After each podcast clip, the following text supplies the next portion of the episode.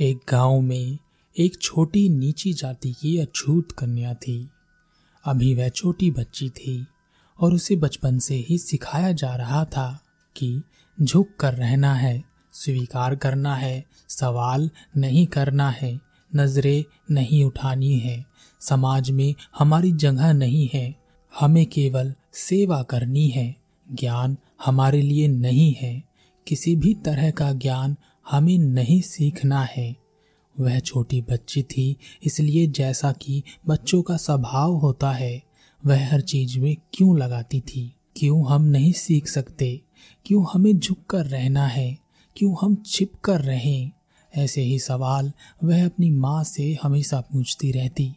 माँ केवल इतना ही कहती, यह हमारे पिछले जन्म का पाप कर्म है, जिस कारण हम अछूत हैं और अछूतों की ज़िंदगी ऐसी ही होती है। धीरे धीरे वह लड़की बड़ी होने लगी, लेकिन वह क्यों वाला स्वभाव उसका नहीं बदला, जिसके कारण उसे कई बार मार खानी पड़ी। एक दिन उसने देखा कि एक गुरु कुछ लड़के लड़कियों को नृत्य और गायन सिखा रहे थे। उनका सुंदर नृत्य और गाना सुनकर उसके मन में भी नृत्य करने और गाना सीखने की चाहत पैदा हो गई। वह उन गुरु के पास गई और कहा, गुरुवर, मुझे भी गाना और नृत्य सीखना है, क्या आप मुझे सिखाएँगे? गुरु ने कहा, तुम किस घराने से ताल्लुक रखती हो? किस जाति से हो? लड़की ने कहा, मैं अछूत हूँ, नीची जाति से हूँ। यह सुनते ही गुरु का पारा सातवें आसमान पर चढ़ गया और उस युवती को धक्के मारकर वहाँ से निकाल दिया। और कहा, आगे से यहाँ आने की आवश्यकता नहीं। ज्ञान तुम लोगों के लिए नहीं है। मेरे आश्रम को भ्रष्ट करने की आवश्यकता नहीं है।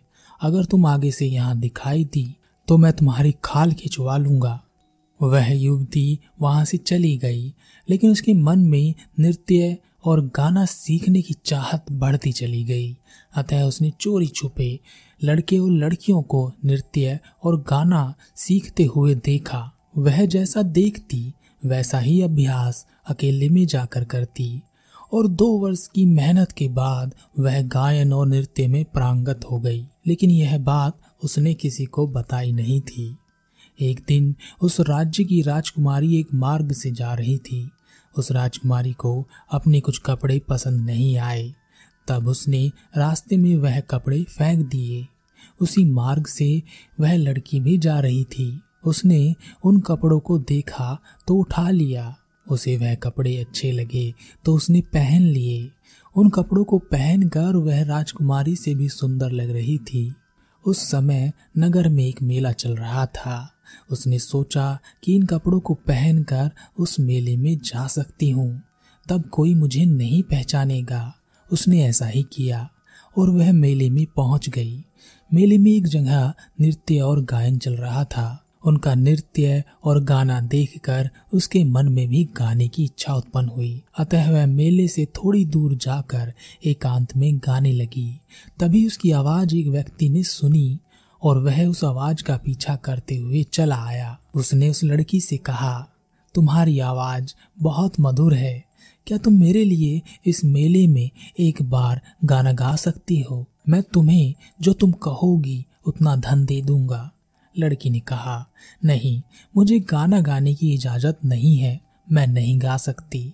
उस व्यक्ति ने बहुत प्रार्थना की और अधिक से अधिक धन देने का वादा किया। लड़की ने कहा, मैं धन दौलत के लिए गाना नहीं गाती, केवल अपने लिए गाती हूँ। फिर भी जब तुम इतना कह रहे हो तो मैं तुम्हारे लिए भी एक बार गाना गा सकती हूँ। उस लड़की ने मेले में गाना गाया। उसकी आवाज़ सुनकर लोगों ने उसकी बहुत सराहना की। उसकी आवाज़ राजा के एक अधिकारी ने भी सुनी। तब उसने सोचा कि इस लड़की को मैं राजा के पास ले जाता हूँ। इसका गाना सुनकर राजा अवश्य ही बहुत प्रसन्न होंगे और वह मुझसे बहुत खुश हो जाएँगे। उस अधिकारी ने लड़की से कहा, तुम बहुत अच्छा गाती हो। क्यों नहीं तुम राजा के समक्ष गाती? देखना राजा अवश्य ही प्रसन्न हो जाएँगे और जो तुम्हें चाहिए वही मिलेगा। लड़की ने कहा, क्या मैं जो भी चाहूँ वह राजा दे सकते हैं? अधिकारी ने कहा हाँ क्यों नहीं? अगर राजा प्रसन्न हो जाए तो क्या नहीं दे सकते? लड़की ने कहा, लेकिन तुम मेरे बारे में जानते नहीं हो। पहले मेरे बारे में जान तो लो। अधिकारी ने कहा, कलाकार की पहचान उसकी कला से ही होती है और तुम एक कलाकार हो। इससे ज़्यादा क्या हो सकता है? लड़की ने कहा, क्या वाकई ऐसा हो सकता है कि मैं राजा से जो मांगू, वह मुझे दे दे? अधिकारी ने फिर से कहा हाँ हाँ कह तो दिया, जो चाहिए मिलेगा, लेकिन इसके लिए राजा का पर्सन होना आवश्यक है। लड़की ने कहा तो फिर ठीक है, मैं चलती हूँ आपके साथ। मुझे कुछ राजा से मांगना है, और अवश्य ही वह मेरा गाना सुनकर खुश हो ही जाएँगे। वह अधिकारी इस लड़की को राजा के दरबार में ले गया और राजा से कहा, महाराज, आपने एक से बढ़कर एक गायक देखे होंगे। सबके गाने भी सुने होंगे, लेकिन जो बात इस लड़की की आवाज़ में है, वह किसी और में नहीं। आप एक बार इस लड़की का गाना सुनकर देख लीजिए। राजा ने कहा, जब तुम इतना यकीन से कह रहे हो तो ज़रूर कोई ना कोई बात तो होगी ही। ठीक है लड़की से कहो कि वह गाना गाए। हम देखेंगे कि यह किस प्रकार से बेहतर है। उस लड़की ने राजा के सामने दरबार में गाना गाया। गाना सुनकर सब बड़े खुश हुए। राजा भी अपने आप को प्रशंसा करने से रोक नहीं पाया। उसने इस लड़की की बहुत प्रशंसा की और खुश होकर अपने गले का हार निकालकर उस लड़की को दे दिया और कहा, तुम्हें जो चाहिए मांग सकती हो, हम तुम्हें दे देंगे।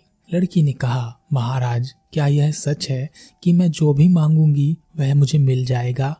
राजा ने कहा हाँ क्यों नहीं? मांग कर देखो, जो चाहिए मिलेगा। लड़की ने कहा, राजन, हर गाँव के बाहर एक बस्ती है। उस बस्ती में नीची जाति के अछूत लोग रहते हैं। उन्हें भी पढ़ने, लिखने और ज्ञान प्राप्त करने का अधिकार दे दीजिए। राजा ने कहा, तुम्हारा मन बहुत अच्छा है। लेकिन यह अधिकार हम उन्हें नहीं दे सकते। यह सब उनके पिछले जन्मों के पाप कर्म हैं, जिस कारण उन्हें भुगतना पड़ रहा है। और तुम क्यों उन अछूतों की बात कर रही हो? तुम अपने लिए कुछ मांगो। लड़की ने कहा, राजन, मैं भी एक अछूत कन्या ही हूँ, और आपने कहा था, जो मांगूँगी वह मुझे मिलेगा तो वह मुझे मिलना चाहिए। लड़की की यह बात सुनकर कि वह एक अछूत कन्या है वहाँ बैठे सभी लोग हैरान हो गए, एक अछूत कन्या राजसभा में आई कैसे? राजा ने अधिकारी की तरफ़ देखा। अधिकारी ने कहा, महाराज, मुझे माफ़ करें, इस कन्या की वेशभूषा देखिए। यह दिखने में एक राजकुमारी की तरह दिखती है। इसने मुझे धोखा दिया है। यह कपड़े अछूतों के नहीं हैं। इसी कारण मैं धोखा खा गया। वहाँ बैठे सभी लोग चिल्लाने लगे, महाराज, अछूत कन्या ने पाप किया है। इसे दंड मिलना चाहिए। इसे तो राजमहल के सामने से भी नहीं गुजरना चाहिए था। यह तो राजमहल में ही आ गई। और आपके सामने इसके खड़े रहने की हिम्मत कैसे हुई? कुछ लोगों ने उसे मारने के लिए तलवार ही निकाल ली। यह सब होता देख लड़की ने राजा से कहा, महाराज, मुझे न्याय चाहिए। न्याय की बात सुनते ही राजा के एक मंत्री ने कहा, न्याय तुम्हारे लिए न्याय नहीं है। न्याय आम प्रजा के लिए है। तुम जैसे अछूतों के लिए कोई न्याय नहीं है। और महाराज, मैं तो कहता हूँ, इसने जो अपराध किया है, आगे कोई ऐसा ना करे, इसलिए इसको भयंकर से भयंकर मृत्यु दंड मिलना चाहिए। राजा ने कहा, उचित है, ऐसा ही होगा। अभी के अभी इसे हाथियों के पैरों तले कुचलवा दो, यही हमारी आज्ञा है, तभी सभी के साथ न्याय होगा। लड़की ने कहा, महाराज, यह कैसा न्याय है? यह तो अन्याय है, आप ऐसा नहीं कर सकते। आपने वादा किया था, जो मांगूँगी वह देंगे। राजा ने लड़की की एक भी नहीं सुनी। लड़की ने हिम्मत की और वह तुरंत वहाँ से भाग गई। राजा ने तुरंत ही लड़की को पकड़ लाने के लिए कहा, और वह खुद भी उस लड़की को पकड़ने के लिए उसके पीछे गया। लड़की भागते हुए एक मार्ग से जा रही थी। वह थक गई थी और नीचे गिर पड़ी। तभी किसी ने उस लड़की को उठाया। लड़की ने देखा कि उसके सामने तथागत गौतम बुद्ध है। तथागत गौतम बुद्ध ने उस लड़की को उठाया और पूछा, पुत्री, क्या हुआ? इतनी भयभीत क्यों हो? लड़की ने कहा, मैं एक अछूत कन्या हूँ, नीची जाति की हूँ। इस कारण राजा ने मुझे मृत्यु दंड दिया है। वह मुझे हाथियों के पैरों तले कुचलवा देना चाहते हैं। लड़की ने अपने ऊपर बीती हुई सारी घटना तथागत गौतम बुद्ध को बताई। बुद्ध ने कहा, पुत्री, तुम बहुत साहसी हो। तुम यहीं रुको, तुम्हें कुछ नहीं होगा। राजा के सैनिक लड़की को ढूंढते हुए वहाँ पर पहुँचे और बुद्ध से कहा, हे बुद्ध, यह लड़की अपराधी है। इसे मृत्यु दंड दिया गया है। आप इसका संरक्षण ना करें। इसे हमें ले जाने दें। बुद्ध ने कहा, इसे यहाँ से केवल तुम्हारे राजा ही ले जा सकते हैं। जब यह बात राजा को पता चली तो वह बुद्ध के पास आया और कहा, हे बुद्ध, यह लड़की अपराधी है। मैंने इसे मृत्यु दंड दिया है। कृपया इसे हमें ले जाने दें। बुद्ध ने कहा, क्या अपराध है इस लड़की का? राजा ने कहा, यह नीची जाति की अछूत कन्या है और इसने इतना साहस किया कि यह राजमहल तक पहुँच गई। इन लोगों के लिए किसी भी तरह की विद्या के ज्ञान पर पाबंदी है। फिर भी इसने नृत्य और गाना सीखा। यही इसका अपराध है। बुद्ध ने कहा, राजन, किसी की भी पहचान उसके गुणों और कर्मों से होती है। गुणों और कर्मों से यह लड़की समझदार है, साहसी है और एक कलाकार भी है। क्या इसकी कला से खुश होकर तुमने इसे वचन नहीं दिया? और उसने मांगा भी तो क्या? अपने लिए तो कुछ नहीं मांगा, अपने लोगों के लिए मांगा। तो इस कर्म से यह कितनी महान हो जाती है? और तुम, राजन, तुम्हारा कर्म क्या है? तुम वचन देकर भी पीछे हट गए। जिसे नाम देना था, उसे मृत्यु दंड देने चले। जिसकी प्रशंसा करनी चाहिए थी, उसकी बुराई कर रहे हो। मेरी नज़र में यह लड़की अछूत नहीं है। अछूत तो तुम हो। इस लड़की के सामने तुम्हारे कर्म बहुत छोटे हैं, राजन। राजा बुद्ध के सामने शर्मिंदा हो गया और वह कुछ ना बोल सका।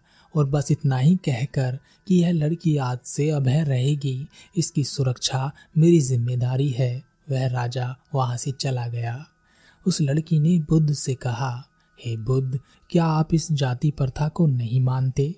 क्या आपको हम अछूतों के साथ रहने पर कोई फ़र्क नहीं पड़ता? लोग कहते हैं कि हमारा साया जिन पर पड़ जाता है, वह भी पापी हो जाते हैं। बुद्ध मुस्कुराए और बुद्ध ने कहा पुत्री, याद रखना, हमारे कर्म ही हमें ऊँचा या नीचा बना सकते हैं। जन्म से कोई ऊँचा या नीचा नहीं होता। हम सब एक ही हैं। यह प्रकृति हमारा पालन पोषण भी एक जैसा ही करती है। यह हम में कोई भेदभाव नहीं करती। भेदभाव करना हम मनुष्यों का स्वभाव बन गया है और इसे बदलना ही होगा। याद रखना, जीवन में कितनी भी कठिनाई हो, दुख हो कोई भी परिस्थिति हो, जीवन में कभी हार मत मानना। जो हार नहीं मानते, एक दिन वह जीत ही जाते हैं। उसे पा ही लेते हैं जो उन्हें चाहिए। लेकिन जो हार कर बैठ गए, वह कभी नहीं जीत पाएँगे। वह हमेशा हारे हुए ही रहेंगे। वह उसे कभी नहीं पा सकेंगे जो उन्हें चाहिए, बल्कि उनसे वह भी छीन लिया जाएगा जो उनके पास है। इसलिए हमेशा कोशिश करते रहना चाहिए। सफलता अवश्य मिलेगी।